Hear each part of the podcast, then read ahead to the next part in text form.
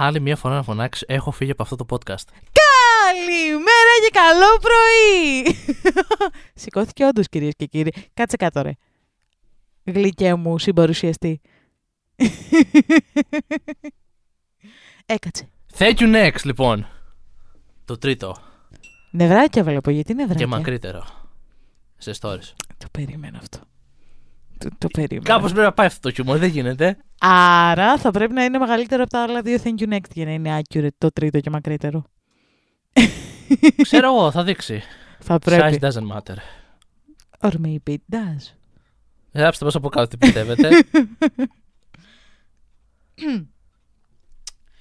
Σήμερα λοιπόν το Thank you next αποφάσισε πως θα είναι καλή φάση να έχει μια χριστουγεννιάτικη έτσι, ροή, μιας και Δεκέμβρης τα φωτάκια έχουν αρχίσει να κοσμούν τους δρόμους και τα μπαλκόνια του κόσμου. Επομένως είπα να μπούμε λίγο σε mood, να προσπαθήσουμε να μπούμε σε mood και να βγούμε από τη μιζέρια της καθημερινότητας. Εμείς να βγούμε, αλλά τα stories ενόψει Χριστουγέννων να τρως Thank you next είναι μίζερο. Καλά, όχι, σε κάποια είναι worth. Δηλαδή σε κάποιους είναι έτσι. Worth για το άτομο που το δίνει ή το παίρνει. Για το άτομο που το δίνει και για το άτομο που το παίρνει και ό,τι παίρνει ο καθένας. Καλό είναι σε αυτή τη ζωή. Το έχουμε παρακαμίσει, πάμε στις ιστορίες. Και εννοείται πως μόλις ξεκινήσαμε να γράφουμε η Ήβη αποφάσισε να κάνει φασαρία. Η Ήβη είναι ο σκύλος μου. Τα λέγαμε και στο προηγούμενο επεισόδιο. Πήγαινε, άκουσέ το. Γιατί δεν το ακούς. Τι κάνεις ακόμα εδώ. Πήγε και πήγε να άκουσε το επόμενο, το προηγούμενο. Πάτα πώς, πήγε να άκουσε το προηγούμενο και ξανά έλα. Πικάραμε λίγο. Φύγε, ακού το προηγούμενο, έλα εδώ, περιμένουμε με ανοιχτές αγκάλες. Αυτά. Wink, wink. Αγκάλες είπα, δεν είπα τίποτα άλλο. Και εγώ απλά έκανα ένα wink. Αχα. Ας το πάρει καθώς όπως θέλει. Ω Χριστέ μου, ακούει η μανούλα μου.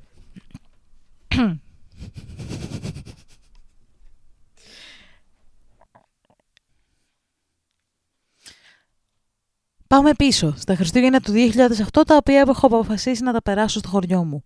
Ανάμεσα λοιπόν σε παϊδάκια, κρασιά και ουίσκια ένα βράδυ έχω πιάσει κουβέντα με τη Μαρία, ένα κορίτσι 19 τότε, και αποφασίζουμε να πάω με το αυτοκίνητο, ένα γκολφ, να την πάρω κρυφά από τη γωνία, ώστε να κατευθυνθούμε σε ένα απομονωμένο ύψωμα λίγο μακριά από το χωριό.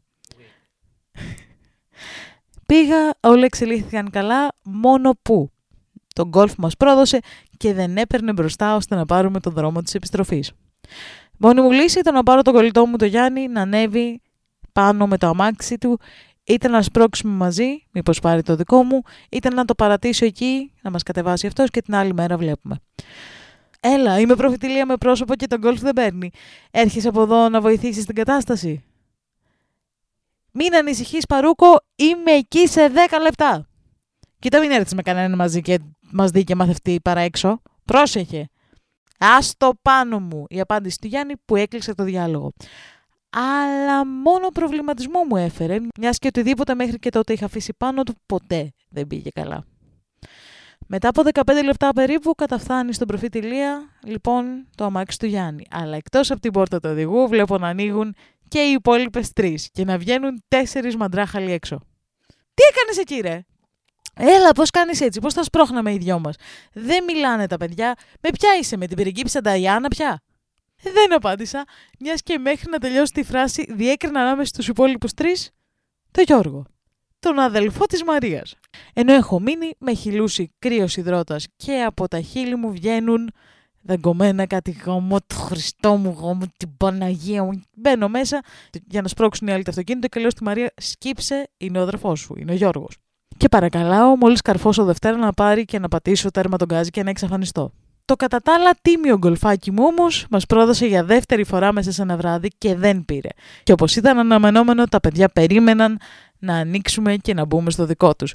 Για να πάμε στο χωριό όλοι μαζί. Εγώ είχα καλώσει στη θέση του οδηγού και οι άλλοι απ' έξω έκαναν νοήματα τύπου «Άντε πάμε», μιας και με τα βίας η θερμοκρασία ξεπερνούσε το 0. Ανοίγω μια χαραμάδα στο παράθυρο και φωνάζω στον Γιάννη και του λέω «Δες βρε μαλάκα πια έχω μέσα». Ο Γιάννης είδε, δεν μίλησε. Όλοι ξαφνικά μείναμε ακίνητοι και αμίλητοι για λίγο. Κάποιοι απορούσαν για το τι συνέβη και ο Γιώργος που κάποια στιγμή την ψηλιάστηκε, άνοιξε την πόρτα και είδε κατάματα την πικρή αλήθεια. Στο γυρισμό στο χωριό, που πλέον ήμασταν και οι έξι, αδέλφια, φίλοι, αδελφές, στο ίδιο αμάξι, η εκοφαντική σιωπή σου τρυπούσε τα αυτιά. Μέχρι να ξημερώσει, τα Thank You Next που ακολούθησαν ήταν αλλεπάλληλα. Thank You Next από μένα στον κολφάκι, μιας και μας πούλησε την κρίσιμη στιγμή. Από τότε το πούλησα κι εγώ μια και καλή. Thank You Next από μένα στο Γιάννη που για άλλη μια φορά έκανε του κεφαλιού του. Thank You Next από το Γιώργο σε μένα, γιατί την αδερφή μου ρε βρήκες από όλο το χωριό. Thank You Next από τη Μαρία σε μένα, γιατί πέρασε με γκρίνια όλες τις υπόλοιπες γιορτές. Thank You Next από μένα στη Μαρία, γιατί έμαθα αργότερα ότι ο Γιώργος έκανε όπως έκανε επειδή τα είχε η αδελφή του εδώ και καιρό με ένα παιδί από το διπλανό χωριό. Ιστερόγραφο. Αυτά που γίνονται στην ελληνική επαρχία δεν γίνονται πουθενά. Είναι όλοι βλάκες γιατί παράτησαν παϊδάκια. Πω. Τέλος. Αυτό είναι το Thank You Next. Really now? Τόσο επιφάνεια πια? Τι τόσο επιφάνεια. Χριστούγεννα. Έμπλεξε με τον αδερφό της άλλης.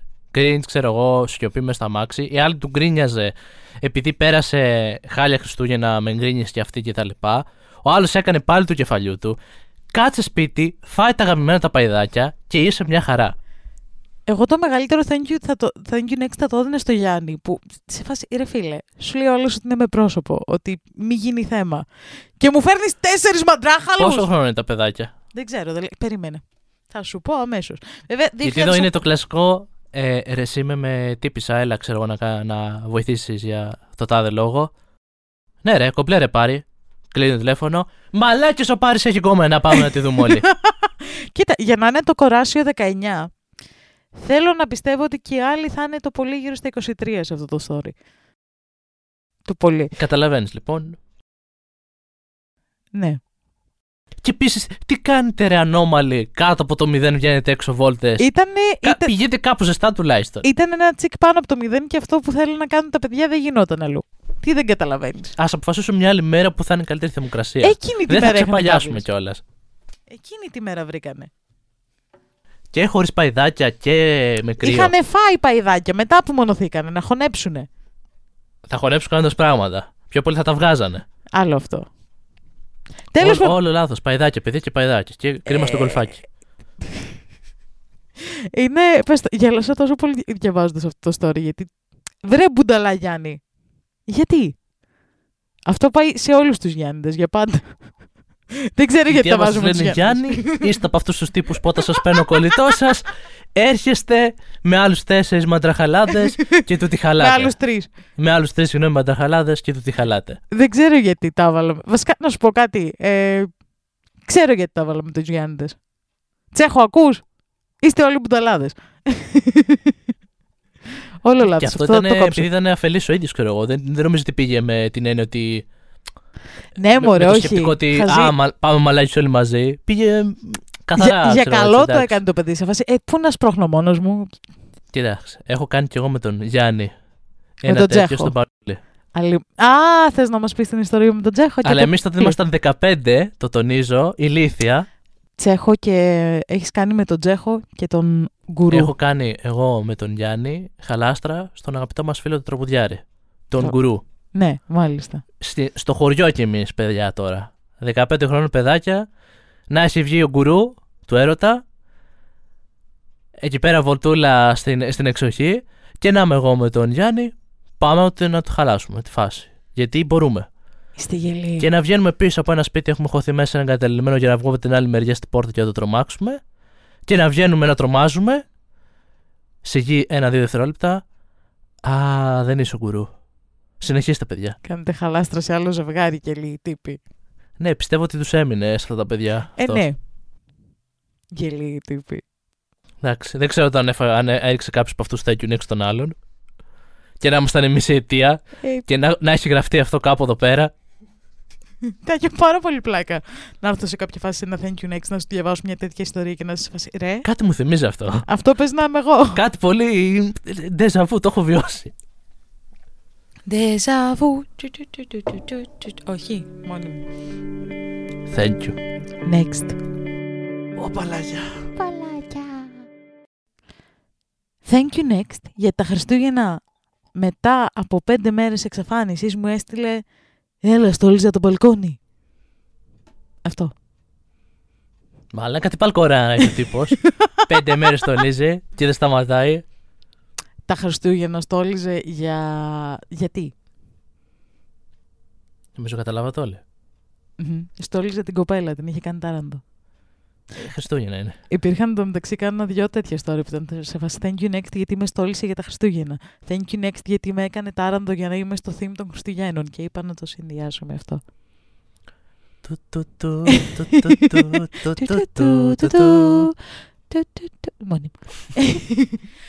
Ναι, ήταν αυτό. Εντάξει. Από την άλλη, σκέψου το θετικό. Περισσότερα μελομακάρονα για σένα. Το ακούω. Βέβαια. Θα πνίξει το πόνο, τουλάχιστον θα το πνίξεις γλυκά. Τύπου αν ο άλλος ρε παιδάκι ξαφνικά εξαφανιστεί για 5 μέρες. Χέσει το. Ανησυχείς γαμώτο, γιατί δεν το κάνεις αυτό. Στόλιζε το παιδί. Να μην στολίσουμε τώρα το σπίτι μας 5 μέρες. Να είμαστε έτοιμοι για Χριστούγεννα. Όχι, κοίτα. Δεν μπορείς να το λες αυτό σε μένα που όταν έρχονται τα Χριστούγεννα κάνω σαυλαμένο με τα στολίδια. Δεν κάνω 5 μέρες. Και κάνω το σπίτι μου κιτσαριό. Και αν με άφηναν οι δικοί μου θα έβαζα κι άλλο στολίδια. Επίσης, εσύ διώχνεις τους δικούς σου. Άλλο αυτό. Διώχνεις τον κόσμο το σπίτι για να μείνεις μόνη σου. Ναι. Τουλάχιστον το λες. Φύγετε, ναι. Να στολίσω και ελάτε. Δεν μπορώ να στολίζω με κόσμο μες στο σπίτι. Με ενοχλούνε. Έχω μια μέθοδο. Δεν μπορώ να έχω κόσμο. Θέλω την ισχύα μου, μόνο το σκύλο μου θέλω. Ο σκύλος μου επιτρέπεται. Ξέρεις κάτι, δεν έχω θέμα. Μελομακάρονα εγώ θα τρώω. Αντί για popcorn, μελομακάρονα και να κάτσεις να κοιτάς τον άλλο που στολίζει. Όχι, και αυτό με ενοχλεί. Μελομακάρονα και θα κάθομαι να κοιτάω τον άλλο που στολίζει στο απέναντι σπίτι. Τόσο creepy. Έχω τηλεσκόπιο. Ακριβώς. Το οποίο το έχω για τον ουρανό, αλλά. Ναι. Ουρανός. Μαλάκα Γιάννη, ο απέναντι στολίζει 5 μέρες. Τι έχω πάθει με τη γέλια μου, Χριστέ μου. Κάποιοι, συγγνώμη που κουφαθήκατε με αυτό που μου συνέβη μόλις, δεν το ήθελα. Ναι, πάρα πολύ. Κοκκίνησε εδώ πέρα. Οριακά δημιούργησε καινούρια απόχρωση του κόκκινου η κάρτα ήχου που δεν είχε πριν. Έλα, επόμενο story. Ω, παλάκια. Αφού θες λοιπόν επόμενο story, πάμε κατευθείαν στο επόμενο. Στο σοβαρό. Σοβαρό τώρα δεν ξέρω πόσο θα είναι. Είναι Thank You Next. Ηρέμησε. Αλλά στο κανονικό τέλος πάντων, το μεγάλο, το story του μπαμπάτσικα. Μόλις ανοίξω το link. Open. Πριν 5 χρόνια, 21 χρονών, γνωρίζω έναν τύπο, με βγάζει έξω, Χριστούγεννα θυμάμαι τότε, ενθουσιασμένη εγώ, ωραίος, ευγενικός και τα σχετικά.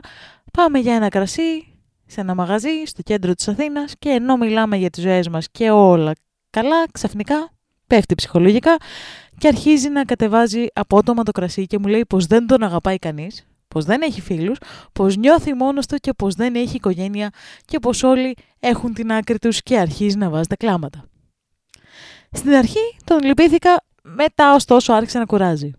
Μιλούσα μόνος του και με είχε πιάσει πονοκέφαλος. Τον παρακάλεσα να φύγουμε. Χωρίς να μιλήσει, πλήρωσα και φύγαμε. Στο αυτοκίνητο λοιπόν που με γυρνούσε προς το σπίτι, δεν ήμουν καθόλου ομιλητική και κοιτούσα έξω από το παράθυρο.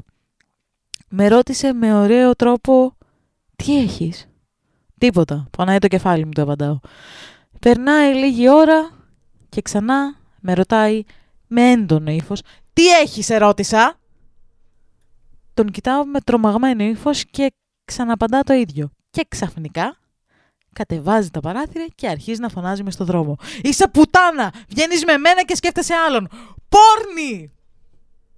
Άρχισε να κοπανάει το κεφάλι του στο τιμόνι σαν τρελός. Εγώ δεν ήξερα τι να κάνω, είχα παγώσει, με τα πολλά του λέω «Σε παρακαλώ, ηρέμησε». Άνοιξε την πόρτα και μου είπε «Φύγε τώρα από το αυτοκίνητό μου, βγες έξω, φύγε από το αμάξι μου». Και με πέταξε έξω μες στη μέση της βουλιαγμένης. Την επόμενη μέρα μου έστειλε «Καλημέρα μωρό μου, ξέχασα το παλτό στο αμάξι μου». Έστειλα μια φίλη να το πάρει. Αυτά. Από τότε στα ραντεβού πάω πάντα με το δικό μου αμάξι. Σοφή επιλογή μετά από αυτό. Θα πω ναι, ξεκάθαρα. Ψυχολογικά ο τύπος. Πάρα πολλά. Πάρα πολλά. Και επίσης, γιατί έβαλες τη φίλη σου να βιώσει και αυτή την ίδια εμπειρία. Κοίτα. Όχι, ξέρεις τι, όταν έχεις. Ρε παιδάκι, δεν θα ξαναπήγαινε κι εγώ. Κράτα το, χαλάλι στο παλτό. Καλό, όχι. Άμα είναι ακριβό παλτό ή άμα είναι παλτό, ξέρω, καμιάς μαμάς που στο έχει δώσει και είναι και συναισθηματικό, δεν μπορείς να το αφήσεις.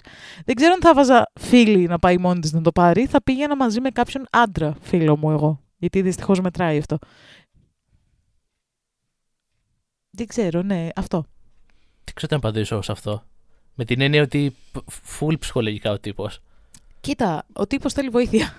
Ναι, δεν το λέω με κακό τρόπο, ότι προφανώς θέλει βοήθεια αυτός ο άνθρωπος. Γενικά, φαινόταν το story από την αρχή. Όταν κάποιος σου λέει δεν έχω φίλους, δεν με αγαπάει κανείς, δεν με θέλει κανείς, δεν γίνεται όλοι οι άνθρωποι γύρω σου να είναι τοξικά σκουλίκια και να είσαι ο μόνος φυσιολογικός. Δεν σου λέω ότι αυτό δεν θα γίνει ποτέ. Φυσικά και έχει γίνει και φυσικά και υπάρχουν καταστάσεις που όντως όλοι γύρω σου είναι σκατάνθρωποι. Αλλά δεν συμβαίνει πολύ συχνά αυτό. Συνήθως, αν όλοι σε κάνουν πέρα, όλοι οι άνθρωποι στη ζωή σου, όλοι οι άνθρωποι που έχεις προσπαθήσει να πλησιάσεις σε κάνουν πέρα, μάντεψε ποιος είναι ο κοινός παρανομαστής. Εσύ. Χωρίς αυτό να σημαίνει ότι είσαι κακός άνθρωπος, σημαίνει ότι είσαι ένας άνθρωπος που χρειάζεται βοήθεια και χρειάζεται να αρχίσει να βλέπει και τα δικά του σφάλματα. Δεν νομίζω ότι θα τα δει τόσο εύκολα αυτός ο άνθρωπος όμως. Κοίτα, δεν νομίζω ότι είναι σε υγιή θέση για να τα δει. Δηλαδή, αυτό που περιγράφει είναι κατάσταση που θέλει άλλου είδους βοήθεια. Δεν είναι απλά ένας άνθρωπος που δεν καταλαβαίνει ότι κάνει λάθη. Είναι ένας άνθρωπος που δεν καταλαβαίνει ότι κάνει λάθη. Που είναι εν δυνάμει επικίνδυνος, βασικά. Που είναι εν δυνάμει επικίνδυνος γιατί δεν έχει την ικανότητα να διαχειριστεί το όποιο συναίσθημα και το όποιο κακό και τοξικό συναίσθημα του βγαίνει στην επιφάνεια. Είναι ένας άνθρωπος που θέλει βοήθεια. Δεν σου λέω κακός μαλάκας τέτοιο. Θέλει βοήθεια. Θέλει άμεσα βοήθεια, ωστόσο. Λυκούλης στο τέλος όμως, βλέπεις. Μωρό μου. Έλα τώρα, Χριστούγεννα, μην μαλώνουμε. Γενικά υπάρχει πολύ κυκλοθυμία σε τέτοιου είδους ανθρώπους που σε χέζουν, δηλαδή σε ξεχέζουν πάρα πολύ άσχημα και την επόμενη μέρα είναι σε φάση αγάπη μου. Ψυχούλα μου, τι κάνεις. Ναι, αυτό είναι. Okay, αυτό είναι επικίνδυνο. Ναι, είναι επικίνδυνο. Ναι. Πρέπει να βρούμε έναν τρόπο να το βοηθήσουμε αυτόν τον άνθρωπο. Εγώ θα πω ότι κοπελιά είσαι πάρα πολύ τυχερή που αυτό βγήκε στο πρώτο ραντεβού και δεν έγινε σχέση για να γίνει κάτι πάρα πολύ κακοποιητικό εκεί. Οπότε τυχερά τα Χριστούγεννα και τυχερό το άθλιο ραντεβού μες στην ατυχία του. Γλίτωσε από κάτι πάρα πολύ τοξικό. Και δεν ξέρω, ελπίζω ο τύπος με κάποιο τρόπο να βρήκε βοήθεια. Good for you, girl. Αυτό. Τη γλίτωσες και σε παράτησε μες στη βουλιαγμένης που όντως δεν είναι καλή φάση. Αυτό. Εκεί τη στιγμή δεν νομίζω ότι σκέφτεσαι που θα με παρατήσει. Ας με αφήσει και θα επιστρέψω με τα πόδια ταξί. Είναι πολύ πιο safe από το να είμαι σε ένα αμάξι να πηγαίνει ο άλλος και να μου φωνάζει και να βρίζει και δεν ξέρεις ποια θα είναι και η επόμενη κίνησή του. Πέρα από το και να φωνάζει και να βρίζει και να χτυπάει το κεφάλι στο τιμόνι που σημαίνει ότι δεν βλέπει που πάει. Και στη βουλιαγμένη δεν θέλει πολύ να γίνει μαλακία. Γιατί τρέχουν όλοι σαν τρελοί. Οπότε ναι, γλίτωσες. Και ισχύει, πες το, 1000 φορές έξω από το αυτοκίνητο, πηδάς και από το αυτοκίνητο σε τέτοιες καταστάσεις οριακά. Αυτό. Και επουδενή, γενικά ρε παιδάκι μου, ποτέ δεν κατάλαβα. Δεν θα έμπαινα ποτέ στο αυτοκίνητο ατόμου που γνωρίζω για πρώτη φορά, γιατί δεν έχω κανέναν έλεγχο σε αυτή την κατάσταση. Μέσα στο αυτοκίνητο του άλλου ή σε έρμεο του άλλου. Αυτό ήταν το επόμενο που θα έλεγα. Που το έχουμε ξαδεί σε ιστορίες. Που μπαίνουν. Βασικά πολύ ισχύει αυτό. Κοίτα. Ότι γνωρίζεις τον άλλο πρώτη φορά, βγαίνεις σε πρώτο ραντεβού μαζί του. Και να φιλοτιμηθεί και να φαίνεται κομπλέ. Και να φιλοτιμηθεί να σου πει. Δεν μπαίνεις. Λίγο safe στην αρχή, τι δεν ξέρεις τι κρύβεται από πίσω. Αυτό. Δεν ξέρεις τι μπορεί να γίνει. Δεν έχεις όντως έλεγχο εκείνη τη στιγμή. Αυτό δεν έχεις κανέναν έλεγχο μέσα στην κατάσταση. Και δυστυχώς πόσο μάλλον. Ναι, γιατί παίζει ρόλο τώρα σε αυτό όταν είσαι γυναίκα. Ναι. Όσο καιρό και στο φίλο δυστυχώς αυτό παίζει ρόλο. Ναι. Όσο καιρό και να μιλάτε μέσω Facebook, ξέρω εγώ, ή whatever, ή μέσω οποιασδήποτε εφαρμογής αυτό είναι πρόσωπο, δεν μπορείς να ξέρεις από κοντά πώς μπορείς να σου φανεί. Μπορεί να μιλάς και να είναι τελείως ο άλλος και να σου βγει καλή ώρα δεν μ' αρέσει η λέξη ψυχάκι, γιατί ναι. Να σου βγει τέλος πάντων άνθρωπος που έχει θέματα. Ναι, έχει θέματα. Και είναι εν δυνάμει επικίνδυνος. Αλλά ακόμα και αυτό ναι, μπορεί να σου βγει και τρελός. Ποτέ δεν το ξέρεις αυτό. Μποράζω ότι βαρέσεις. Αυτό που λέμε είναι. Τη στιγμή να είναι κομπλέ. Και σου λέω τώρα ένα τρομερά ακραίο παράδειγμα. Ναι, ναι, ναι. Να σου βγάλει μαχαίρι. Ναι, χωρίς... Δεν μπορείς να το υπολογίσει. Χωρίς να κατηγορούμε το θύμα, εννοείται, ναι, στην όποια περίπτωση. Γιατί ναι, okay, δεν φταίεις εσύ που επέλεξες να εμπιστευτείς την ανθρωπότητα και τους ανθρώπους γύρω σου. Απλά επειδή ζούμε σε μια κοινωνία που δεν μπορείς απαραίτητα εύκολα και σε μια κοινωνία. Που έχεις δει ότι γίνονται πράγματα. Ναι, και που. Οπότε, εφόσον έχουν γίνει κάποια αρκετά, τουλάχιστον οι επόμενοι ας προφυλαχθούν από αυτό. Δηλαδή, ναι, ότι να είσαι safe. Προτιμότερο να πας με ταξί, προτιμότερο να καλέσεις ένα φίλο, προτιμότερο να καλέσεις τους γονείς σου. Ναι, ναι, ναι, 1000 φορές. Μια-δυο φορές μέχρι κάπως να καταλάβεις τι είστε αυτός ο άνθρωπος και τι είναι. Ισχύει. Ναι, γενικά μην μπαίνετε. Ή ραντεβού που πηγαίνουν και το κλείνουν εδώ που πηγαίνουν και στο σπίτι του άλλου απευθείας. Παναγία μου, όχι. Ναι, και αυτό μου φαίνεται τρομακτικό. Είναι η αλήθεια. Πού πας, πού ξέρεις τι είναι εκεί πέρα και πας μόνος σου. Και πάλι, απ' την άλλη, και με αυτό είναι πολύ. Ίσως ακούγεται victim blaming αυτό που λέμε, ότι είναι κατηγορία προς το θύμα. Ότι ναι, οκ. Okay. Απλά όντως, σε αυτόν τον κόσμο που ζούμε, είναι όντως δύσκολο το να πεις θα πάω στο σπίτι του άλλου. Δεν τον ξέρω, γνωριστήκαμε τώρα από social. Και θα πάω. Δηλαδή, εγώ φοβάμαι να το κάνω αυτό. Ξέρω εγώ, αν επέλεγα κάτι θα μου σε φάση, ξέρω εγώ, Γιάννη, να σ' απέξω. Μην γίνει τίποτα. Όχι, είναι λίγο... Δεν θέλουμε να κατηγορήσουμε τον άνθρωπο που εμπιστεύτηκε. Απλά θεωρώ ότι πρέπει να προφυλαχθεί από αυτό. Ναι. Για αρχή. Ισχύει, σε αυτό συμφωνώ. Εδώ σε ταξί δεν λέω, ξέρω εγώ, την κανονική μου διεύθυνση. Λέω 2-3 σπίτια κάτω. Πάντα. Ειδικά αν είναι άντρας ο οδηγός. Γιατί ποτέ δεν ξέρεις. Κοίταξε, εγώ έχω αυτή την φάτσα που με αποφεύγουν όπως και να έχει. True. Ναι, ισχύει. Δεν βλέπεις αυτή τη φάτσα και λες, Ω μαλάκα, θα του κάνω κακό. Είσαι φάση, Ω μαλάκα, θα πάθω κακό. Θα μου κάνει κακό. Ναι. Τα γένια αυτά είναι. Ακριβώς γι' αυτόν τον λόγο. Είδες το power up που λέγαμε σε προηγούμενο επεισόδιο. Λες να αφήσω κι εγώ γένια. Επιλογή σου είναι. Δεν έχω ρε γαμώτο, μα είχα θα τα άφηνα. Ω παλάκια. Thank you next, γιατί είχες στολίσει εδώ και μισό μήνα για τα Χριστούγεννα. Αυτό. Εγώ κανονικά θα το υπερασπιζόμουν, γιατί είμαι σε φάση ναι, ok, από μέσα Νοέμβρη μπορείς να στολίσεις, το δέχομαι. Ωστόσο, η ιστορία αυτή είναι από τις 27 Οκτωβρίου. Που σημαίνει ότι η τύψη έχει στολίσει από αρχές Οκτώβρη ή ο τύπος, δεν ξέρουμε σε τι αναφέρεται. Επομένως, εντάξει, υπερβολή. Δεν μισώ τα Χριστούγεννα. Μ' αρέσει πάρα πολύ αυτή η εποχή, είναι ωραία. Αλλά ρε προβληματικοί άνθρωποι, δεν στολίζουμε από τον Αύγουστο. Όχι από τον Αύγουστο. Δεν είμαστε 30 Αυγούστου και μετά 90 μέρες για τα Χριστούγεννα. Πάμε να στολίσουμε. Το ήξερα ότι ήταν. Γιάννη, βάλει τα κουβαδάκια μέσα, βγάλει το δέντρο. Πάμε να στολίσουμε τώρα. Άμα θες, στολίζουμε και το κουβαδάκι πάνω στο δέντρο. Άμα δεν έχουμε μπάλες. Το ήξερα ότι έπρεπε να πω αυτή την ιστορία. Δεν χρειάζεται να πω τίποτα άλλο. Τα είπες μόνος σου. Κοίτα. Το μόνο που συμφωνώ είναι να βγάλετε από τώρα τα μελομακάρονα. Σε αυτό ναι. Άμα είχαμε και όλο το χρόνο μελομακάρονα, ναι, προφανώς. Άμα δεν πεθάνει η Λούση. Αλλά για όλο το υπόλοιπο, καθίστε να μπει ο Δεκέμβρης και μετά το σκεφτόμαστε αν θα στολίσουμε. Κοίτα, όχι, εντάξει, ρε παιδάκι μου, από 15 Νοέμβρη και μετά το δέχομαι. Δηλαδή και εγώ στολίζω σπίτι το τελευταίο Σαββατοκύριακο. Και έχω κι άλλο. Επίσης, είμαστε πλέον σε μια εποχή λόγω κλιματικής αλλαγής που δεν ξέρεις καν αν είναι χειμώνας. Σήμερα κρυώνεις, αύριο είσαι γάματο, πάω παραλία να κάνω μπάνιο. Και στην επιστροφή στο δάσος θα κόψω εκεί πέρα το δέντρο. Ούτε stand-up comedy να έκανα με αυτό το χέλιο. Έχω πεθάνει. Αυτό δεν περιγράφω άλλο. Ναι, όχι. Από τις 15 και μετά Νοεμβρίου το θεωρώ και είναι στολίζεις. Εγώ στολίζω το τελευταίο σούκου του Νοεμβρίου. Ναι, η αλήθεια είναι ότι ακόμα και για μένα που είμαι παρανοϊκή με τα Χριστούγεννα και θέλω να αφήνω το δέντρο μου μέχρι τις 20 Ιανουαρίου. Όχι, παιδιά, είναι υπερβολή το. Υπερβολή. Χθες κυκλοφορούσαμε στους δρόμους και έβλεπα προεκλογικά πανό. Και τώρα απλά βλέπω, πώς το λένε, Ρούντολφ το ελαφάκι. Καλά, τώρα. Και δίπλα ψηφίστε τάδε. Α, τώρα εννοείς τότε, τον Οκτώβριο. Ναι, εντάξει, αυτό το δέχομαι, το δέχομαι. Η αλήθεια είναι στην Αμερική αυτό έχει πάρα πολύ πλάκα και στις χώρες που γιορτάζουν το Halloween. Γιατί είναι σε φάση, βλέπεις, ειδικά στα προάστια, βλέπεις, ξέρω εγώ, τα σπίτια kits στολισμένα για το Halloween, που εγώ το λατρεύω, είναι υπέροχο. Και 3 μέρες μετά βλέπεις τα σπίτια kits στολισμένα για το τέτοιο. Για τα Χριστούγεννα, από τον Νοέμβρη. Πάμε, 1η Νοέμβρη, Χριστούγεννα. Εκεί πέρα έχει και μια συνοχή όμως, γιατί έχεις το Halloween dinners, OK και τα λοιπά. Υπάρχει το Thanksgiving, όπου εκεί πέρα ουσιαστικά τι κάνεις, προσέχεσαι για όλα αυτά που έχεις. Την καπάκι την επόμενη μέρα είσαι σε φάση, όπα το ακυρώνω την προσευχή για αυτά που έχω, θέλω κι άλλα γιατί έχει Black Friday.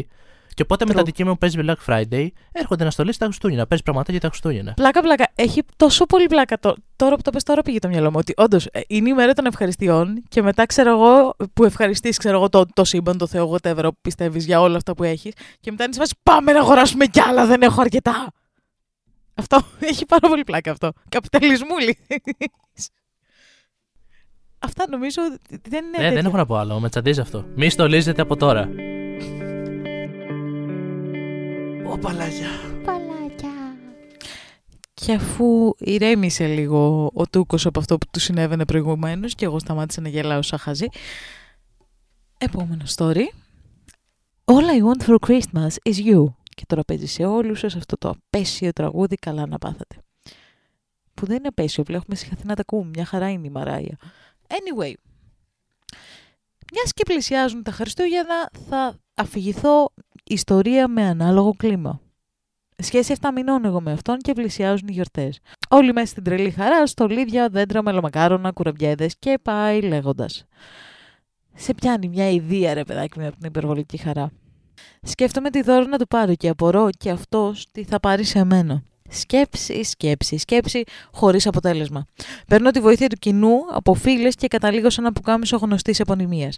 Να σημειωθεί ότι αποφάσισα να το δώσω το βράδυ της πρωτοχρονιάς. Κάνουμε ένα rewind εδώ, θα σας γυρίσω λίγο πίσω στην αρχή της σχέσης. Με το παιδί τα φτιάξαμε τον Μάιο και κυλούσε πολύ ομαλά η όλη φάση. Αλλά επειδή this is live, ποτέ δεν γίνεται να πηγαίνουν όλα τόσο καλά. Keep reading. Και επιστρέφω στο παρόν. Αφού του πήρα το δώρο, το έκρυψα στην ντουλάπα μου και προσπαθούσα να τον ψαρέψω για να μου πει τι μου πήρε αυτός, αλλά δεν του έπαιρνα λέξη.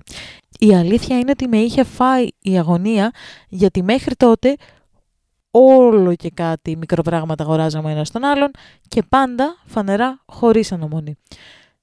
Αυτή η αναμονή ήταν ανυπόφορη. Δεν φταίω εγώ, το ζώδιο μου φταίει. Not guilty. Εδώ θα το σχολίαζα αυτό, αλλά πρέπει να πω την ιστορία. Ηχθείς, θα δω, ναι. Παραμονή πρωτοχρονιάς. Μαζευτήκαμε οικογενειακά στο σπίτι μου. Εγώ να έχω αφήσει το δώρο του κάτω από το δέντρο, αλλά να μην βλέπω κάτι για μένα. Άρχισα να απορώ. Το ξέχασε? Δεν μπόρεσε να διαλέξει κάτι? Θέλει να του κόψω το κεφάλι? Να του πρίξω τα αυτιά με την κρίνια? Θα δείξει. Φτάνει η ώρα για την αντίστροφη μέτρηση και καλωσορίζουμε τη νέα χρονιά με πολύ όμορφη διάθεση. Σχεδόν. Αφού ευχήθηκα σε όλους και σε αυτόν, κάθομαι απογοητευμένη στο τραπέζι. Αρχίζουν όλοι να ανοίγουν τα δώρα τους και εγώ, ξέροντας ότι δεν υπήρχε τίποτα για μένα από αυτόν τουλάχιστον, είπα να πνίξω τον πόντο μου με ένα μελομακάρονο. Έρχεται και μου λέει: το δικό σου δώρο θα στο δώσω σε λίγο. Οκ, ανέβηκα λιγουλάκι ψυχολογικά, αλλά παιδιά, δεν είναι αυτό που νομίζετε. Μαζευόμαστε όλοι γύρω από το τραπέζι για τη Βασιλόπιτα. Βγαίνει το δικό μου κομμάτι και όλος τυχαίως. Να σου το φλουρί. Μόνο που φαινόταν λίγο παραμορφωμένο. Το πιάνω στα χέρια μου και το κοιτάω καλύτερα. Αυτό δεν ήταν φυσιολογικό κέρμα. Ανοίγω το αλουμινόχαρτο και αρχίζει η κρίση πανικού, σε συνδυασμό με άσθμα και 5 κεφαλικά. Μέσα είχε ένα δαχτυλίδι. Με κοιτάει ο δικός μου και χαμογελάει. Παίρνει το δαχτυλίδι και γονατίζει. Όχι, δεν θα μου κάνεις πρόταση γάμου μπροστά στους δικούς μου. Δεν θα μου κάνεις πρόταση γάμου μπροστά στην οικογένειά μου. Όχι, κι όμως το έκανε. Θέλεις να με παντρευτείς? Άφωνη εγώ, μην ξέροντας τι να απαντήσω, κατάπια τη γλώσσα μου και απλά στεκόμουν παγωμένη. Κακό, το ξέρω, τον καημένο που είχε το θάρρος να κάνει κάτι τέτοιο κτλ. Εν τέλει βρίσκω τη λαλιά μου και του λέω: μπορούμε να μιλήσουμε λίγο ιδιαίτερος? και απομονωθήκαμε στο δωμάτιό μου. Δεν νομίζεις ότι είναι λίγο αρκετά νωρίς για κάτι τέτοιο, λέω. Δεν θεωρώ ότι ο χρόνος παίζει ρόλο σε κάτι τέτοιο. Τι και αν τα είχαμε λιγότερους μήνες, μπορεί και πάλι να το έκανα, μου απαντάει. Ας μείνουμε αρκετό καιρό μαζί και μετά το βλέπουμε. Ξανά, του λέω πάλι εγώ. Τι να κάνει κι αυτός, το δέχτηκε. Η βραδιά συνεχίστηκε καλά, αν και αυτός είχε κατεβάσει κάτι μούτρα μέχρι το πάτωμα. Δικαιολογημένα, ναι, αλλά slow down, βρε αγόρι μου, ηρέμησε λίγο. Anyway, η σχέση μας συνεχίστηκε κανονικά και μετά από ένα μήνα περνάω από το σπίτι του μια μέρα για επίσκεψη. Την ώρα που φτιάχναμε καφέ, βλέπω μια απόδειξη πεσμένη στο πάτωμα. Την πιάνω και τι να δω. Ήταν από ένα κοσμηματοπωλείο και φαινόταν να έχει αγοράσει 2 ίδια κοσμήματα. Ανεβαίνει το αίμα στο κεφάλι. Σε 3, 2, 1. Τι είναι αυτό, τον ρωτάω. Δεν είναι αυτό που νομίζεις. Οκ, παιδιά, είπε τη φράση κλειδί. Τι δεν είναι αυτό που νομίζω, ρε αγόρι μου, τι δικαιολογία θα μου πεις δηλαδή. Έξαλλη εγώ, βάζω τον μπουφάνο μου και φεύγω. Το Thank You Next δεν χρειάστηκε καν να υποθεί, δεν ξαναμιλήσαμε από τότε και αν και έκανε προσπάθειες. Ιστερόγραφο 1. Πάντα είναι αυτό που νομίζετε. Ιστερόγραφο 2. Μακριά από άτομα που κάνουν τέτοιες προτάσεις στον ένα χρόνο. Για να μην σας πω και στους 2. Ιστερόγραφο 3. Καλά Χριστούγεννα σε όλους. It's a Christmas miracle! Really now? Το παιδί είχε πρόγραμμα, ρε παιδί. Γιατί αμέσως να το ρίξουμε. Το παιδί είχε πρόβλημα. Το παιδί είχε πρόγραμμα. Και πρόβλημα. Ήταν σε φάση Μάιος, μια χαρά, δουλίτσα, οκ, γνωρίζουμε την κοπελιά, καλοκαιράκι, μπανάκι. Καλοκαιράκι. 1η Σεπτεμβρίου μετράμε για Χριστούγεννα, όπου θα κάνουμε πρόταση γάμου. Γενικά όχι. Όσο και να έχεις και να αναβοληθεί με τον άλλον, όσο και να νιώθεις ότι είναι πολύ δυνατό αυτό που έχετε, δεν παντρεύεσαι στο 7μηνο. Όχι. Εκτός αν γνωρίζεστε χρόνια, ξέρω εγώ, και απλά προέκυψε σχέση εκεί κάπως να το δεχτώ. Όχι. Θα μπορούσα να της πει και την κλασική ατάκα. Είναι σαν να σε γνωρίζω από πέρσι. Την νέα χρονιά. Προσπαθώ να πω κάτι γιατί όλο το story είναι ηλίθιο. Άντε καλή γιατί το λες αυτό. Από τον τυπά. Άντε καλή γιατί το λες αυτό. Εντάξει τώρα, το παιδί μπορεί να πει και 2 δαχτυλίδια για να προσπαθήσει και με δεύτερη κοπέλα. Καλά, προφανώς αυτό ήταν, αλλά σε φάση my dude. Αν σου λέγανε και οι δύο ναι. Φιώνα μοναδική μου αγάπη. Αν σου λέγανε και οι δύο ναι. Τι θα συνέβαινε εκεί. Εκεί το πας να αλλάξουμε τις εποχές. Θυμάσαι το επεισόδιο Κωνσταντίνου και Ελένης, το επεισόδιο με το τέλος του κόσμου, που ο Μάνθος προγραμματίζει ραντεβού με όλες τις γκόμενες και τις αραβωνιάζεται όλες. Θα ήταν αυτή η φάση. Ότι ήταν έτσι. Πρωτοχρονιά με μέσα Ιουλίου με το μαράκι. Μέσα Ιουλίου με Χριστούγεννα. Με το Γιάννη. Με το Γιάννη. Γιατί όχι. Τη Μαρία και το Γιάννη τους ρώτησε. Δεν έχει τέτοια. Όπως ήταν εκεί πέρα, πρόταση γάμου. Α, δεν έχει τώρα να πεις όχι. Την έκανε πρόταση. Πρέπει να πεις ναι.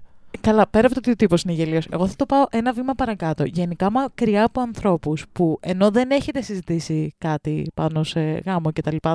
Δηλαδή δεν υπάρχει στο πρόγραμμά σας. Κάνουν δημόσιες προτάσεις γάμου.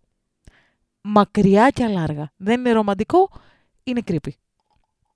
Από τη στιγμή που δεν υπάρχει κάτι στα σχέδιά σας, γιατί φέρνεις τον άλλον σε μια δύσκολη θέση που τύπου δεν μπορεί εύκολα να σου πει όχι, είναι κάπως εξαναγκαστικό. Αν δεν έχει ο άλλος ισχυρή προσωπικότητα και τέτοιο. Εγώ θα έλεγα όμως εύκολα όχι. Ρε παιδάκι μου, ναι, αλλά υπάρχει πάρα πολλοί κόσμος που θα είναι σε φάση. Αχ, δεν μπορώ τώρα να του πω όχι, είναι πολύ. Το χειρότερο να έχεις την οικογένεια και να είναι σε φάση φίλοι. Ναι, δηλαδή είναι πολύ πιεστικό και όταν. Δεν σου λέω, αν έχει υπάρξει συζήτηση και έχετε πει ότι ναι, θέλουμε να παντρευτούμε κτλ. Και είναι κάτι που, στο οποίο είστε ανοιχτοί και οι δύο, ενδεχομένως να είναι OK. Όταν δεν έχει υπάρξει. Πάλι θεωρώ ότι είναι το διάστημα μικρό για κάτι τέτοιο. Α, ναι, και αυτό, οι δύο να το θέλετε. Ναι. Νομίζω ότι σε ένα διάστημα 7 μηνών δεν έχουν τεθεί καν καλά. Τα βασικά θεμέλια για τη σχέση, δεν έχουν τεθεί την προτεραιότητα σου για καθένας. Δεν ξέρεις τον άλλον. Ναι, δεν ξέρεις τον άλλον. Επίσης δεν ξέρεις τι θες και εσύ ο ίδιος και ποια είναι τα γκολ σου. Γιατί εντάξει, μιλάμε για άτομα τα οποία είναι πόσο ετών. Δεν ξέρω, περίμενε. Δεν είναι ότι είναι 50 χρονών και έχουν ζήσει κάποια πράγματα και θεωρητικά βαδίζουν, να το πούμε, στο ίδιο μονοπάτι. Είσαι τώρα 20-25 χρονών Μέσα σε έναν χρόνο μπορεί να αλλάξει πολλά για σένα και τη ζωή σου. Δεν είναι ανάγκη να. Καλά, δεν ξέρω την ηλικία, δεν μας λέει και πότε είναι το story. Στο λέω με το γεγονός ότι πες ότι άντε να δεχτώ, που δεν μπορώ να το δεχτώ βέβαια, αλλά άντε πες ότι το δέχομαι, ότι αυτό που νιώθουν μεταξύ τους είναι τόσο εξωπραγματικό, τόσο αγάπη μεταξύ τους, που λένε και οι δύο ναι, θέλουμε να παντρευτούμε. Το μόνο σενάριο που μπορώ να το δεχτώ αυτό είναι να γνωρίζεστε από πριν. Δηλαδή να είστε φίλοι χρόνια. Ναι, σου λέω. Αν μπορώ να το δεχτώ, ναι. αν πάμε με το γεγονός ότι το δέχομαι. Είναι ένα διάστημα το οποίο αλλάζουν πολλά πράγματα για τον άνθρωπο. Πέρα από αυτό, πες για τη ζωή του γενικότερα. Και δεν ξέρεις αν θα βαδίσεις με τον άλλο το ίδιο. Πώς μπορείς να πάρεις μια τέτοια απόφαση που είναι ζωής. Ακόμα και σε μια πιο όριμη ηλικία, πιο σίγουρη. Δηλαδή και 30 να ήταν και οι δυο τους, που και να ξέρανε φουλ και οι δυο τους τι θέλουν να κάνουν στη ζωή τους. Ξέρω εγώ, παιδιά, όχι παιδιά, γατιά, σκυλιά, whatever. Και πάλι οι 7 μήνες είναι πάρα πολύ λίγο. Και πέρα από αυτό, και να μην είναι λίγοι 7 μήνες και χρόνια να ήταν μαζί, μια πρόταση γάμου μπροστά σε κόσμο, ενώ δεν έχει συζητηθεί από πριν, είναι πρόβλημα. Ενώ δηλαδή δεν έχει πέσει ποτέ στο τραπέζι ο γάμος. Το να έρχεται ο άλλος. Είχε πρόβλημα, ή ότι πας ήταν, πώς το λένε, θαυμαστής του Τετ Μόσμπι. Ένα από τα δύο. Μάλιστα. Λογικά θα της είπε και στην πρώτη εβδομάδα σ' αγαπώ. Στην πρώτη εβδομάδα σ' αγαπώ επίσης τρέχεις προς την αντίθετη κατεύθυνση. Πάλι, εκτός αν είστε πρωταγωνιστές σε σειρά που γνωρίζεστε χρόνια, αγαπιέστε, αλλά δεν το λέτε ένα στον άλλον. Εκεί είναι οτιδήποτε άλλο τρέχεις προς την αντίθετη κατεύθυνση. Είναι πάντα αυτό που νομίζετε. Αυτό. Είναι πάντα αυτό που νομίζετε και είναι πάντα creepy αυτό που νομίζετε. Μη παντρεύεστε. Το έχουμε πει σε 20 επεισόδια. Δεν είπαμε μη παντρεύεστε. Πάρτε το χαμπάρι επιτέλους. Βρε, άμα θέλετε παντρευτείτε, αλλά. Σε ένα λογικό διάστημα. Γνωρίστε τον άλλον πρώτα. Μην πάτε και κάνετε προτάσεις γάμου δεξιά και αριστερά στους 7 μήνες. Ο Χριστός και η Παναγία. Θα γίνει αυτός ο κακός ο τύπος που θα πω: ωραία, θέλετε να με παντρευτείτε. Σιγουρευτείτε ότι ο άλλος έχει λεφτά, τουλάχιστον. Αυτό λέγεται sugar partner. Sugar daddy, sugar mama. I prefer that. All the luxury. Τουλάχιστον να ζούμε ωραία. Αν κάποιος ή κάποια από το κοινό μας έχει λεφτά, είμαστε εδώ για σένα. Θες να γίνεις ο χορηγός μας. Η χορηγός μας. Ή το χορηγός μας. Γιατί εννοείται ότι non-binary άτομα είστε δευτά. Φέρτε μας λεφτά και εμείς θα κάνουμε ό,τι θέλετε. Μαμά, μην ακούς. Ξεπουλήθηκε αυτό το podcast στο δεύτερο επεισόδιο. Ξεκάθαρα. Λεφτά. Ω παλάκια. Thank you next. Γιατί ήθελα να φάμε όλοι μαζί με την οικογένειά μου και τη δική της για τα Χριστούγεννα. Στις 3 μέρες που βγαίναμε. Πώς είναι ο ίδιος τύπος? Όχι, αυτό είναι τύπησα μάλλον. Βασικά δεν ξέρω. Το γράφει τύπος, δεν ξέρω αν το γράφει για τύπησα ή για τύπο. Αλλά ναι. Μπορεί να είναι ο ίδιος τύπος και πάλι. Ναι. Θα γνωριστούν οι οικογένειές μας, αυτό που σου είπα. Θα γνωριστούν οι οικογένειές μας, θα κάνουμε τις διακοπούλες μας και μετά πατριά. Τι άλλο θα είσαι, έχουμε ζήσει όλη τη ζωή μπροστά μας. Τέλος. Not creepy at all. Πέρα από αυτός που ήθελε να κάνει το τραπέζι, δεχτήκαν και όλοι οι υπόλοιποι. Και άλλες δύο οικογένειες. Δεν ξέρω. Βασικά φαντάζομαι η μία οικογένεια λογικά για να το πρότεινε η τύπισσα δέχτηκε. Ή ο τύπος. Η οικογένεια του ατόμου που το πρότεινε μάλλον δέχτηκε. Που σημαίνει ότι και αυτή η οικογένεια έχει κάποια θεματάκια να λύσει. Η άλλη πλευρά μάλλον όχι. Δεν ξέρω.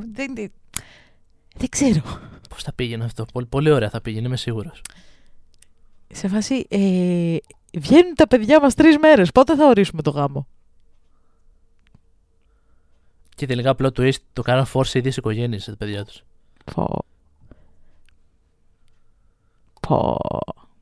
Πάμε στο σοβαρό. Πάμε στο σοβαρό, το οποίο δεν έχω βρει ακόμα, μισό. Γι' αυτό πετάει τις stories. Yes. Για να βρει τα κανονικά που δεν ξέρει πού τα γράφει πλέον. Μέχρι να το βρεις, παντρευτήκαμε. Έχω κάνει 3 παιδιά ως τώρα. Το πρώτο θα το βαφτίσω εγώ. Σύφακα. Έχω πάρει και 2 σκύλους. Αποφάσισε, βρες το story. Περίμενε. Δώσ' μου λίγο χρόνο. Οδεύω στο νεκροταφείο που είπαμε τις προάλλες. Πάμε. Σου κάνω εγώ ένα τρισάγιο κουκλίστικο. Ο Δόκτορ, ο τίτλος της ιστορίας μας. Οποιαδήποτε ομοιότητα με πρόσωπα ή καταστάσεις, ίσως να μην είναι εντελώς συμπτωματική, ίσως και να έχει μια κάποια σχέση με την πραγματικότητα. Είναι Χριστούγεννα. Εγώ φρεσκοχωρισμένη και αρρωστή εξοχιονίζει με αποτέλεσμα όλη μέρα να είμαι κλεισμένη στο σπίτι.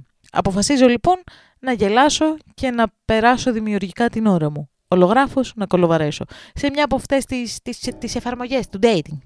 Σε αυτή την εφαρμογή γίνεται match με ένα ωραίο μωράκι και στέλνει. Γιατρός, 4 χρόνια μεγαλύτερός μου, λέω «Όπα μαράκι, εδώ είσαι». Στην αρχή στέλνει πολύ ομά και δεν απαντάω γιατί βαριόμουν, αλλά σαν σωστός γήπας αλλάζει τακτική και κάποια στιγμή αρχίζουμε να μιλάμε λίγο παραπάνω. Με τη συζήτηση να μην πάει πολύ πέρα από το πότε θα βρεθούμε, χωρίς βέβαια να γίνεται και sexting. Είχε πτήσει το Σάββατο, απόγευμα, οπότε κατέβηκε από Παρασκευή με σκοπό να πάμε για ένα ποτό. Τον πάω εγώ σε γνωστό μαγαζί της Κρίνης και πετυχαίνουμε το κοπίτι πίτα, τον Νίκα της Κεντρικής Μακεδονίας. Ήταν πολύ κύριος στην εξοδό μας, λίγο βαρετός, αλλά οκ, τι περίμενα κι εγώ, και καταλήγει η όλη φάση στο δωμάτιό του. Γενικά το σκηνικό μεταξύ μας δεν ήταν να πάει για κάτι παραπέρα από το να περάσουμε καλά. Προς έκπληξή μου, μου στέλνει την επόμενη μέρα και μιλάμε πάλι full και μετά από μια εβδομάδα μου ζήτησε να έχουμε αποκλειστικότητα. Παράξενο, λέω, δεδομένου ότι δεν με ξέρει και εγώ Θεσσαλονίκη, αυτός Καβάλα. Και πέρα από αυτό, εγώ γενικά δεν ήμουν για σχέση. Οπότε του είπα ότι ξέρεις κάτι, αυτή τη στιγμή δεν υπάρχει κάτι άλλο στη ζωή μου, αλλά και πάλι θέλω κάτι full χαλαρό. Έχω πολλά σκηνικά παράνοιας και τρελιζίλιας από αυτόν. Τα πιο πολλά χωρίς λόγο και αιτία, μιας και σαν φυσιολογικός άνθρωπος δεν κάνω παρέα μόνο με άτομο του θηλυκού γένους, αλλά και με του αρσενικού. Σκηνικά τύπου αν με έβλεπε το βράδυ online αμέσως έστελνε και ρωτούσε αν μιλάω με άλλον, αν είμαι έξω με άλλον, αν βγάζω τα μάτια μου με άλλον ή αν πήγαινα για ποτό.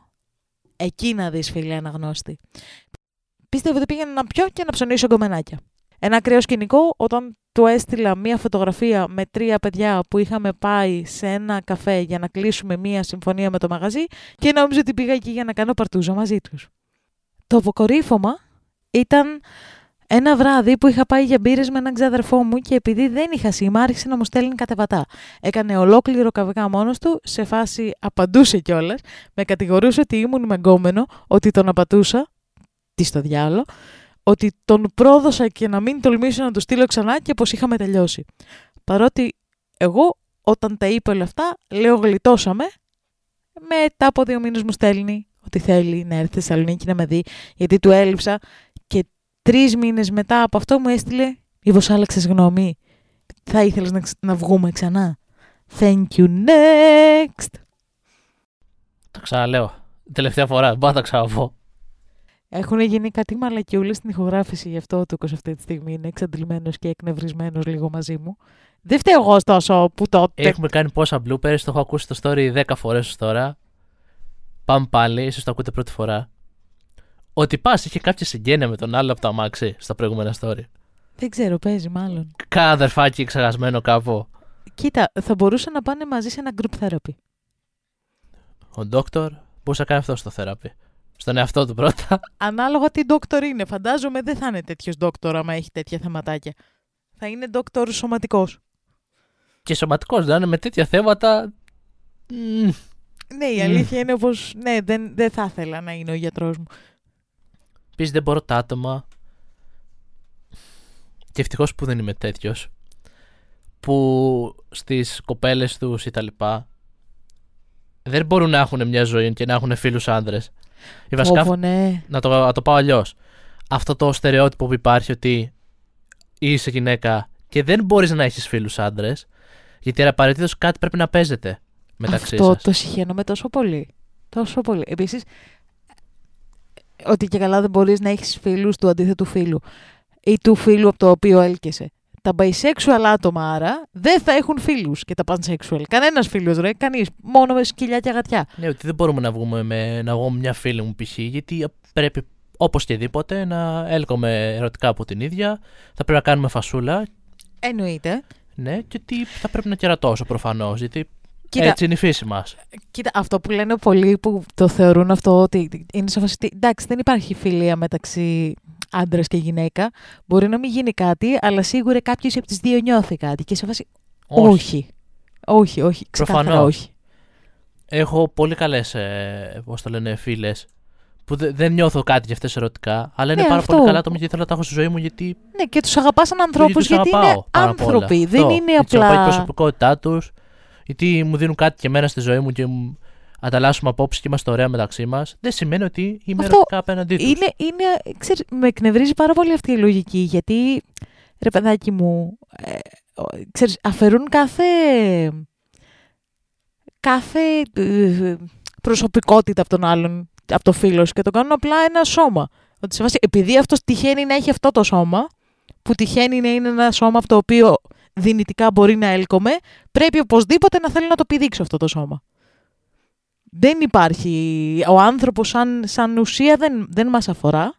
Είναι ένα σώμα που θέλουμε να πηδήξουμε. Είναι τόσο επιφανειακό όλο αυτό και τόσο συχαμένο. Και στεναχωριέμαι τόσο πολύ για αυτούς. Μου φαίνονται πολύ θλιβεροί αυτοί οι άνθρωποι. Κλείνω αυτή την παρένθεση, γιατί τώρα και τα υπόλοιπα που θα πούμε τα έχουμε πει ήδη στα προηγούμενα stories. Τις σκηνές ζήλιας κτλ. Γιατί προφανώς είναι ένας άνθρωπος ο οποίος έχει κάποια ψυχολογικά προβλήματα. Έχει πολλά ψυχολογικά προβλήματα. Τα οποία, όπως είπαμε στα προηγούμενα stories, θα πρέπει να πάει να προσπαθήσει να τα λύσει αυτά τα προβλήματα. Ναι. Και δεν φταίει κάθε κοπέλα που συναναστρέφεται μαζί του. Επίσης, όταν ο άλλος σου λέει ξεκάθαρο ότι είμαι για κάτι χαλαρό, δεν παίζει κάτι άλλο στη ζωή μου, αλλά δεν θέλω απαραίτητα κάτι σοβαρό πολύ, θέλω κάτι ήπιο. Και εσύ είπα σε φάση ότι τι κάνεις, βγαίνεις με άλλους. Βασικά ο τύπος ήταν σε φάση ότι βγαίνουμε για date, οτιδήποτε κτλ. Σπάει η φάση του χύψη λόγο. Mm. 3 μέρες μετά. Τι λέει η κοπελιά. Δεν είμαι στη φάση αυτή για να κάνω σχέση. Δεν ήσουν πριν 3 μήνες. Τώρα πέρασαν 3 μήνες. Δεν άλλαξε άποψη. Ισχύει. Που και να είχε αλλάξει άποψη. Δεν θα άλλαζε για αυτό. Δεν νομίζω ότι θα καθόταν να ασχοληθεί με τον ίδιο εκ νέου. Ποτέ. Όχι. Κοπελιά, δεν πειράζει. Κοπελιά, γλίτωσες. Τα έχουμε ξαναπεί αυτά, ναι. Ναι. Πέρασε την κούλια τότε. Ισχύει, ναι. Έχει περάσει βέβαια. Πέρασε ώρα, μια χαρά. Ναι. Μέχρι εκεί. Αυτό, μέχρι εκεί. Δεν χρειάζεται παραπάνω. Με ανώμαλους εγώ δεν μιλάω. Με παρανοϊκούς εγώ δεν μιλάω. Εντάξει, όχι, δεν μ' αρέσει αυτό.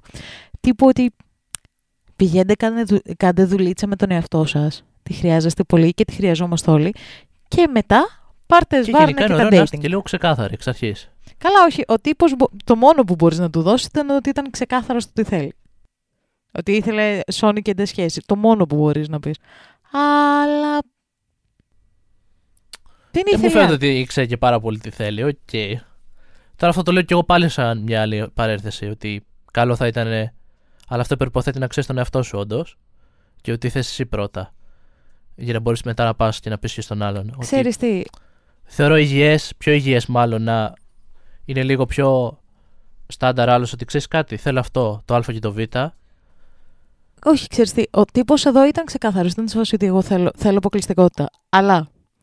Ήταν ξεκάθαρη και οι άλλοι και ήταν σε βάση δεν θέλω κάτι πολύ σοβαρό, θέλω κάτι φουλ χαλαρό. Να είστε ξεκάθαροι και να δέχεστε τον ο άλλος είναι ξεκάθαρος μαζί σας και δεν θέλει το ίδιο πράγμα με εσάς. Να μπορείτε να πείτε, να μπορείτε είτε να το δεχτείτε και να πείτε θα το αντέξω αυτό και όσο πάει, είτε να αποχωρήσετε άμα δεν μπορείτε να το αντέξετε, γιατί είναι απόλυτα ok το να μην μπορείτε να αντέξετε μια κατάσταση. Φεύγετε ωστόσο. Απλά, αυτό σου λέω προϋποθέτει για μένα τουλάχιστον θεωρώ ότι πρέπει να ξέρεις λίγο τον εαυτό σου, να το έχεις δουλέψει αυτό. Να έχεις δουλέψει εσένα πρώτα, σαν άτομο, να έχεις ξεπεράσει το οποιοδήποτε προβληματισμό σου και οτιδήποτε σε κρατάει και οτιδήποτε θεωρείς ότι είναι μείον και μπορεί να είναι και κακό στον άλλον. Γενικά, να έχεις κάνει δουλίτσα με τον εαυτό σου. Να έχεις κάνει δουλίτσα με σένα, για να μπορείς μετά όντως να δώσεις πράγματα στον άλλον και να ζητήσεις από τον άλλον. Ναι, ισχύει. Το πήγαμε πολύ βαριά αυτό το story, πολύ φιλοσοφία. Το πήγα γιατί προσπαθούσα να βρω άλλα πράγματα να πούμε, γιατί τα έχουμε πει στα προηγούμενα stories. True, ναι. Για ζήλιες και όλα αυτά κτλ. Τα έχουμε ξαναπεί γενικά πολλές φορές. Ενώ μπορούσα να βγάλεις 2 συμπεράσματα έτσι γενικότερα για σχέσεις με βάση αυτό το story. True. Οπότε, παιδιά, εγώ ξαναλέω ότι είχα πει. Χριστούγεννα, μείνετε στα μελομακάρονα. Πρωτούγεννα, πρώτη γιορτή του χρόνου, Χριστός γεννάται σήμερα. Μείνετε στα μελομακάρονα. Μην κάνετε σατιλούση, μείνετε στα μελομακάρονα. Και ο κουραμπιές ωραίος είναι. Ο κουραμπιές είναι πάρα πολύ ωραίο μπισκοτάκι. Αλλά πάνε και του βάζουν 45 τόνους ζάχαρη από πάνω, λες και θα τροφήξουμε την κόκα. Και έρχεται και πνίγεται όλο αυτό μες στο στόμα σου. Πας να αναπνεύσεις και να πνέει ζάχαρη, να πούμε. Σας παρακαλώ πολύ. Είσαι ο 1 στους 10 που του αρέσουν οι κουραμπιέδες. Ο κουραμπιές μου αρέσει το μπισκοτάκι. Το μπισκότο βουτύριο με το αμύγδαλο γαμάει, αν δεν το πνίξεις τη ζάχαρη. Αλλά η ζάχαρη το πηδάει. Είσαι από αυτούς τους ανθρώπους που στολίζουν από τις 1η Σεπτέμβρη και σου προσφέρουν και ένα κουτί κουραμπιέδες. Δεν είμαι από αυτούς τους ανθρώπους, είπαμε. Δεν θέλω να ξαναπιάσω αυτό το ραν το ωραίο. Ηρέμησε. Επειδή το μάτι του Τούκου γυαλίζει και επειδή φοβάμαι, θα κλείσουμε αυτή τη στιγμή. Οπότε, in case we don't see ya. Good afternoon. Good evening. And Merry Christmas. And good night. Bye. Καλά Χριστούγεννα, θα έχουμε κι άλλο επεισόδιο μέχρι τότε, αλλά δεν πειράζει. Bye.